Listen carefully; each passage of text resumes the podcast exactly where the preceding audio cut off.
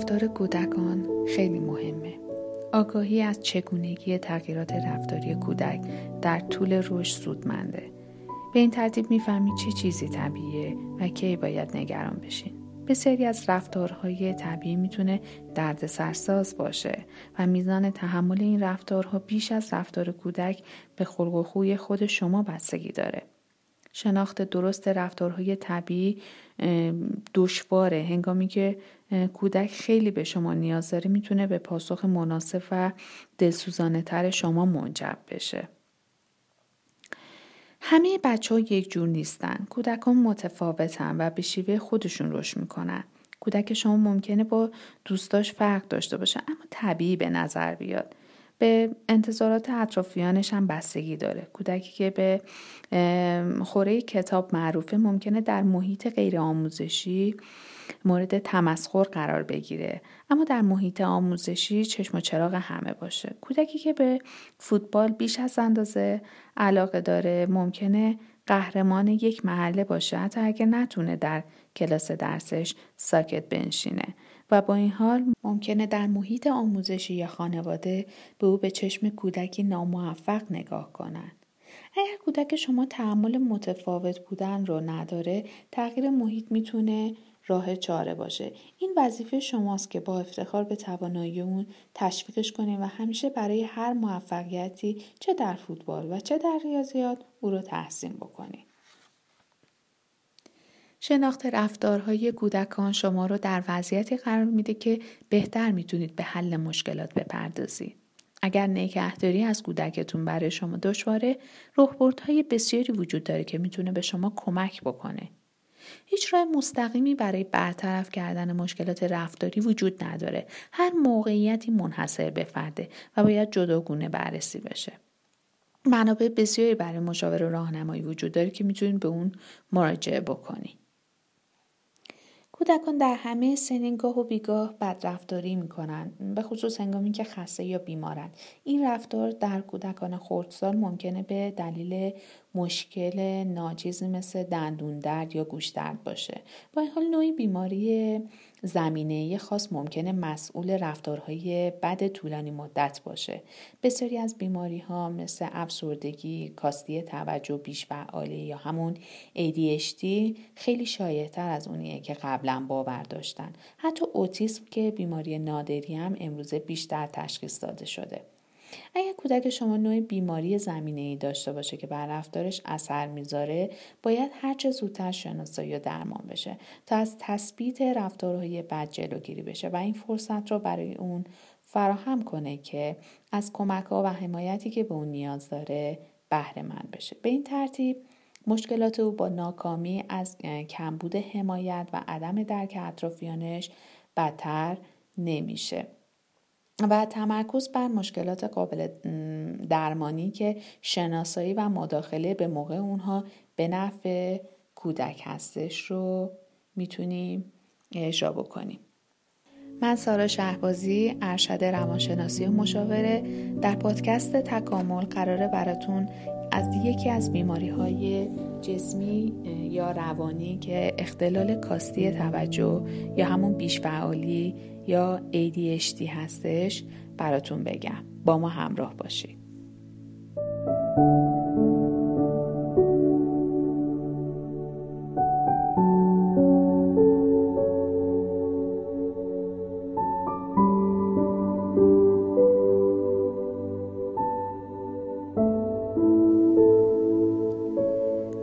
از کودکان هنگامی که والدین کنترلشون نمی‌کنن بد رفتاری می‌کنن یا خارج از کنترلن.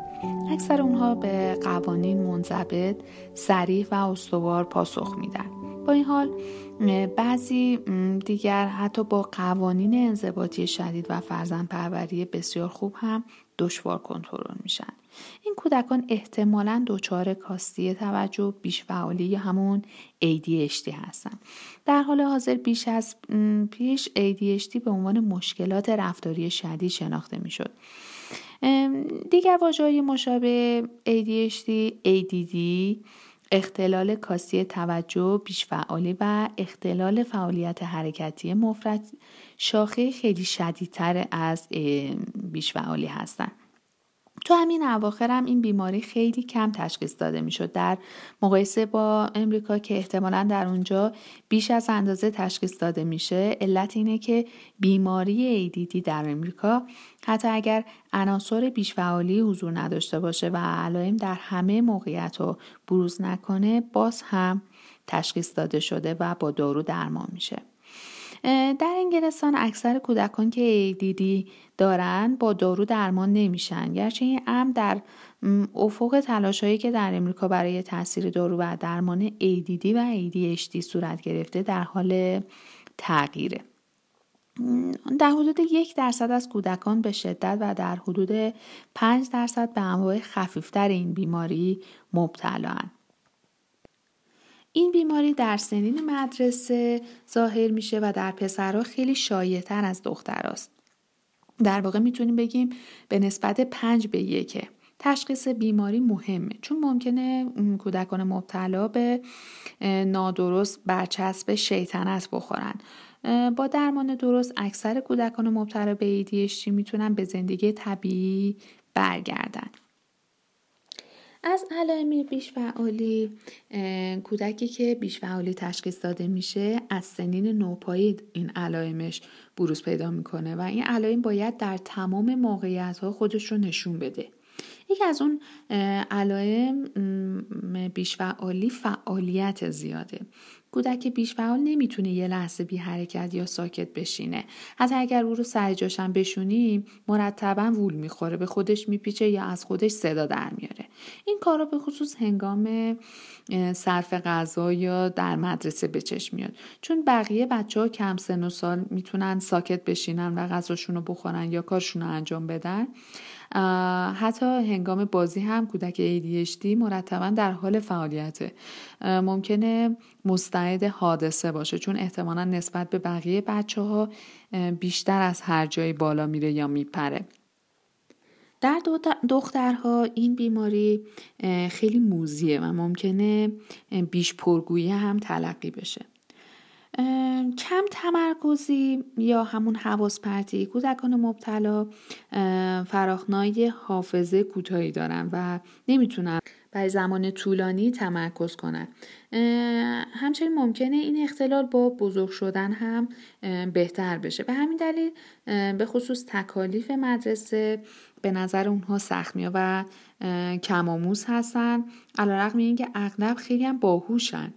کوچکترین حواس پرتی تمرکز اونها رو به هم می‌زنه و قادر نیستن بیش از چند دقیقه در یک نوبت به تکلیفی بپردازن. اغلب در میانه کار فراموش می‌کنن چه کار بکنن. پس به نظر میاد بی هدف از کاری به کار دیگه سرگردان هست. اغلب کتاب های مدرسهشون رو از اون جهت قابل توجهی که تمام تکالیف اون ناتمامه با عجله در هم بر همه. به نظر می‌رسه گوش نمی‌کنن به اونچه گفته میشه و این کار بزرگتراشون رو ناراحت می‌کنه.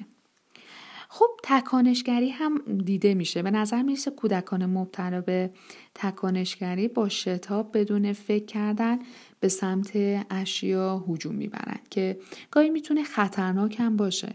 ممکنه با غریبه ها صحبت کنن با وجود اینکه می‌دونن اجازه ندارن. در کلاس درس وقتی نوبتشون نیست بدون فکر جواب رو میپرونن بدون توجه به وسط جاده بدون یا از موانع خطرناک بالا برن. حالا علت این ADHD چیه؟ این بیماری نتیجه مشکلی در مغزه که بر تنظیم توجه و تمرکز و سطوح فعالیت اثر می‌ذاره. طبیعت دقیق اون نامعلومه. اگرچه به نظر می‌رسه لوب پیشانی در این بیماری درگیره که حاوی ماده شیمیایی به نام دوپامینه. این منطقه از مغز معمولا پیام های پریشان کننده و امیال رو خاموش می‌کنه.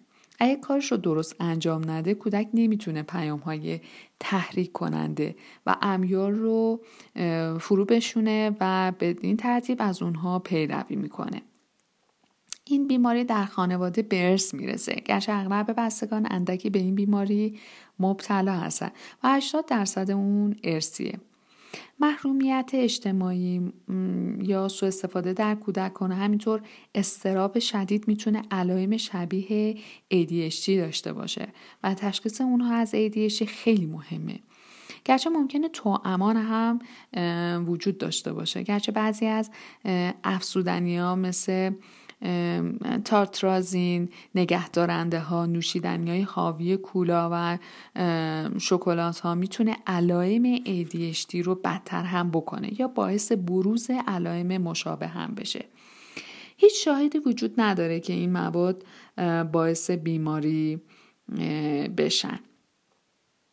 حالا اصلا ADHD رو ما چجوری تشخیص بدیم؟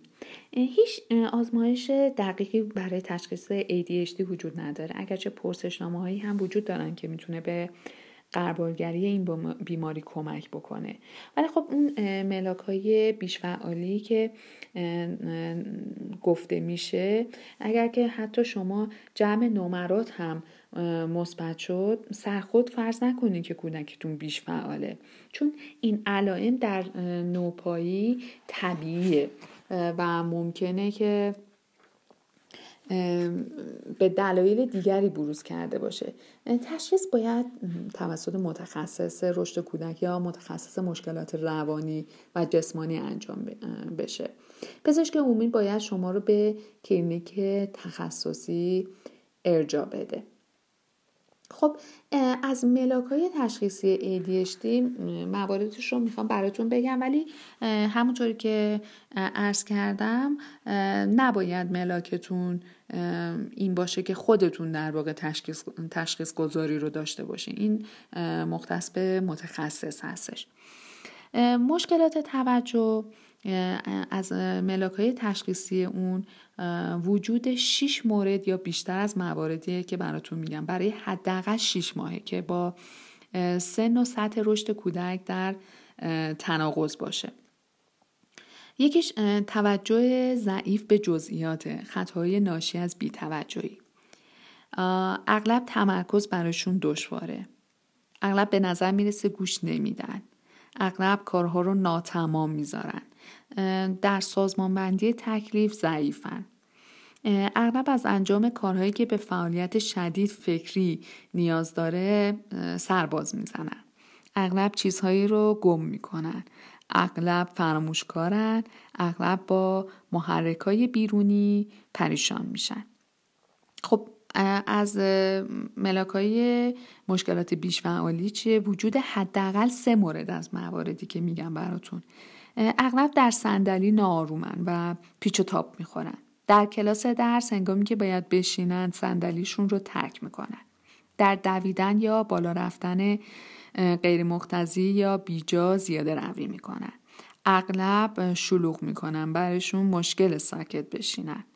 فعالیت بیش از اندازه مدام که با شرایط و موقعیت هماهنگ نیست. تکانشگری وجود حداقل یکی از مواردشه.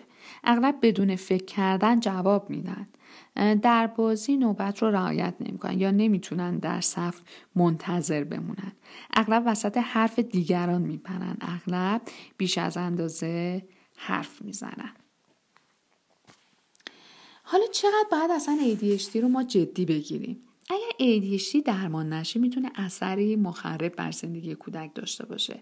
کودک معمولا در مدرسه خانه و با دوستانش مشکل و دردسر داره و عزت نفس و انگیزش برای موفقیت در زندگی به تدریج ضعیف میشه.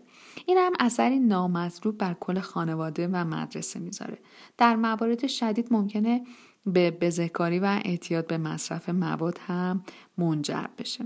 با این حال اگر درمان بشه نتیجه می‌تونه عالی باشه در حالی که بیش از نیمی از کودکان نهایتا با افزایش سن علائمشون بهبود پیدا می‌کنه. در بقیه موارد اگرچه ADHD کاملا از بین نمیره علائم با گذشت زمان بهتر میشه. بزرگسالان ADHD رو ممکنه در تمرکز و ساکت نشستن بدون وول خوردن مشکل داشته باشن. اگر این اختلال در مراحل اولیه درمان بشه مشکلاتی مثل بزهکاری یا رفتارهای خلاف قانون مشکل در برقراری ارتباط و سوء مصرف مواد کمتر بروز می‌کنه. بیشتر مردم می‌تونن با درمان این اختلال به زندگی نسبتا طبیعی بازگردن. حالا درمان ADHD چیه؟ یکیش دارو درمانیه اگرچه ممکنه دارو درمانی تنها راه حل همه مشکلات نباشه. داروهای محرک مانند متیل فنیندات یا همون ریتالین می‌تونه به طور موثری علائم رو در 90 درصد کودکان بهبود ببخشه. موثرترین نوع درمان در اکثر موارد هم هستش.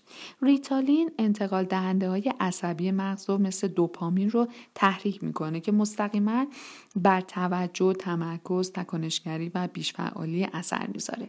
این هم به طور تحت نفسی به کودک اجازه میده مکس کنه و برای اولین بار در عمرش فکر کنه. آنگاه اون رو قادر می‌سازه آروم بگیره و زندگی طبیعی تری هم داشته باشه. به مهارت های تحصیلی و اجتماعی دست پیدا کنه عزت نفسش رو افزایش بده و امیدهاش رو بازگردونه. اثرات جانبیش چه بیش از 5 میلیون نفر بیش از 40 ساله که با داروهای محرک درمان شدن بدون اینکه هیچ گونه عوارض جانبی طولانی مدتی گزارش شده باشه. 5 تا 10 درصد مردم به عوارض جانبی کوتاه مدت دچار میشن که با قطع مصرف دارو برطرف میشه. از جمله کاهش رشد از دست دادن اشتها وزنگیری کم مشکلات خواب، سردرد، خیال بافی و تیک. این علائم معمولا ناچیز هست. و اگر داروها مناسب نباشه می‌تونه اونها رو قطع بکنه. به همین دلیل باید قد و وزن کودک مرتب اندازه گیری بشه. اعتیاد و محدودیتش در مورد دارو درمانی اینه که دارو درمانی در کودکان اعتیاد آور نیست و با فرزند پروری مقتدرانه بهتر عمل می‌کنه. این دارو برای مصرف در زیر 6 سال مجوز نداره.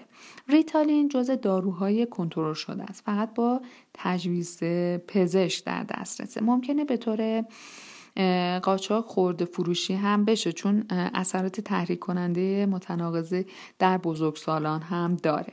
تحقیقات نشون میده درمان با ریتالین می‌تونه از اعتیاد به داروهای غیر مجاز جلوگیری کنه که آرزه شایع ADHD درمان نشده. تجویز ریتالین معمولا برای دوره دو هفته آزمایش میشه تا اثر اون معلوم بشه. بعد برای طولانی مدت همراه با معاینات منظم تجویز میشه. کودک معمولا سالهای متمادی گاهی تا بزرگسالی به مصرف دارو نیاز داره. گاهی ممکنه دارو برای چندین دوره تجویز بشه تا کودک بتونه به درجه ای از تحصیلات یا زندگی اجتماعی هم دست پیدا بکنه و در این میان برای دوره هایی هم ممکنه قطع بشه. یکی دیگر از روش های درمانی گروه های والدین. این گروه ها برای کمک به کودکان مبتلا به ADHD مفیده که به اختلال سلوک یا اختلال مقابله ای هم مبتلا هستند چون این کودکان به خصوص به ثبات مراقبت و قاطعیت والدین نیاز دارند در غیر این صورت دچار مشکل میشن. شما باید توسط پزشک عمومی به پزشک متخصص اطفال یا مراکز مشاوره کودک و نوجوان برای تشخیص درمان ارجاع داده بشین. بعضی از پزشکان خارج از مراکز مشاوره هم در تشخیص ADHD تخصص دارن اما غالبا نمی‌تونن درمان گسترده تری غیر از دارو درمانی رو برای موقعیت های پیچیده تر پیشنهاد بکنن.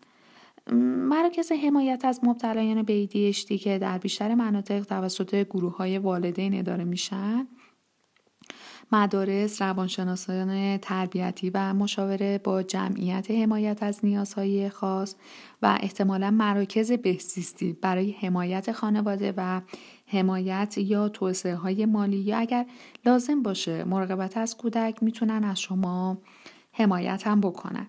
حالا کتاب های خودیاری بسیار خوبی هم درباره ADHD هم وجود داره و مرکز حمایت از مبتلایان ADHD فهرستی از اون کتاب های مناسب رو در اختیار شما هم قرار میده. حالا من به عنوان والد و یا حالا آموزگار از چه راهبردهایی می‌تونم برای اصلاح رفتار در ADHD استفاده کنم؟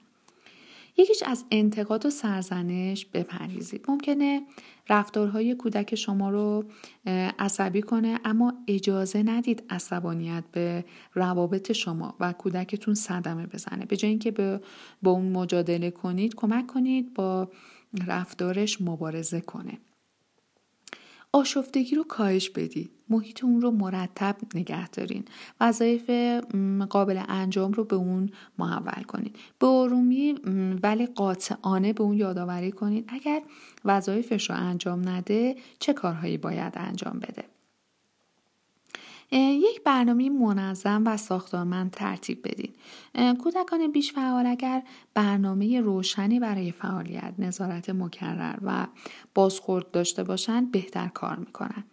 حدود ثابت و قوانین قاطع داشته باشین. بزرگترها مراقب کودکان باشن. کودکان بیش فعال با استونی دچار مشکل میشن. مراقب اونها باشین. اجازه ندین بدون نظارت از خیابون عبور بکنن. تکالیف کودکتون کوتاه باشه و مرتب مرور بشه. تکالیف طولانی رو به قسمت های کوچیکتر تقسیم کنین. مراقب باشین که تکالیف رو درست هم انجام بده. توجه کودکتون رو متمرکز کنین. ارتباط. مراقب باشین. هنگامی که می‌خواید کار رو انجام بدین تمام توجه به شماست. رو در رو با اون صحبت کنین و مراقب باشین. حواسش پرت نشده باشه. ممکنه لازم باشه سر یا شونش رو آروم به سمت خودتون برگردونین. اگر خارج از اتاق با صدایی بلند فرمان ندین. اونطور که احتمالا همیشه وقتتون رو تلف می‌کردین یادش نخواهد موند. مکالمه با جملات ساده و کوتاه رو تمرین کنید لطفا شیر رو از یخچال بیار. نه. علی و رفتن با قاشق چنگال ها رو تموم کن. شیر رو بیار و بشین پشت میز. بجام بیارش دیگه. مدرسه دیر شده. عجله کن. یادت نره امروز ورزش داری و شلوارکش رو روی بالکنه احتمال داره فراموش کنه چه کاری رو باید بعد از دیگری انجام بده. قبل از اینکه برای انجام کار بره مطمئن بشین که درست متوجه شده. از او بخواید تکرار کنه. از او چه خواستی؟ کار قبلی رو پیگیری و تحسین کنید. سپس دستور بعدی رو بدید آفرین. حالا لطفا فنجون رو پر کن. عالیه. حالا؟ اگر وقت تنگه می‌تونید با تعیین زمان مثل بازی تفریح بکنید. صبر کن و فکر کن. به کودکتون بیاموزید مکس کنه و فکر کنه و مرتب به او یادآوری کنید. گفتگوی درونی. از کودکتون بخواین با خودش گفتگوی درونی داشته باشه تا به تمرکزش کمک کنه. از او بخواید از خودش سوال کنه و جوابها رو پیدا کنه تا بتونه کارش رو درست انجام بده کجا هستم قرار کجا باشم من در اتاق تلویزیون نگاه می‌کنم قرار بود در آشپزخانه باشم. خیلی خوب. حالا در آشپزخونه. چه کار قرار بود بکنم؟ آها شیر از یخچال بیارم. خب باش باید چه کار می‌کردم؟ و با این کار داریم روی تمرکز کودکمون کار می‌کنیم و به اون یاد میدیم که تمرکز داشته باشه روی کاراش و اینکه یادش نره باید چه کاری رو انجام می‌داد.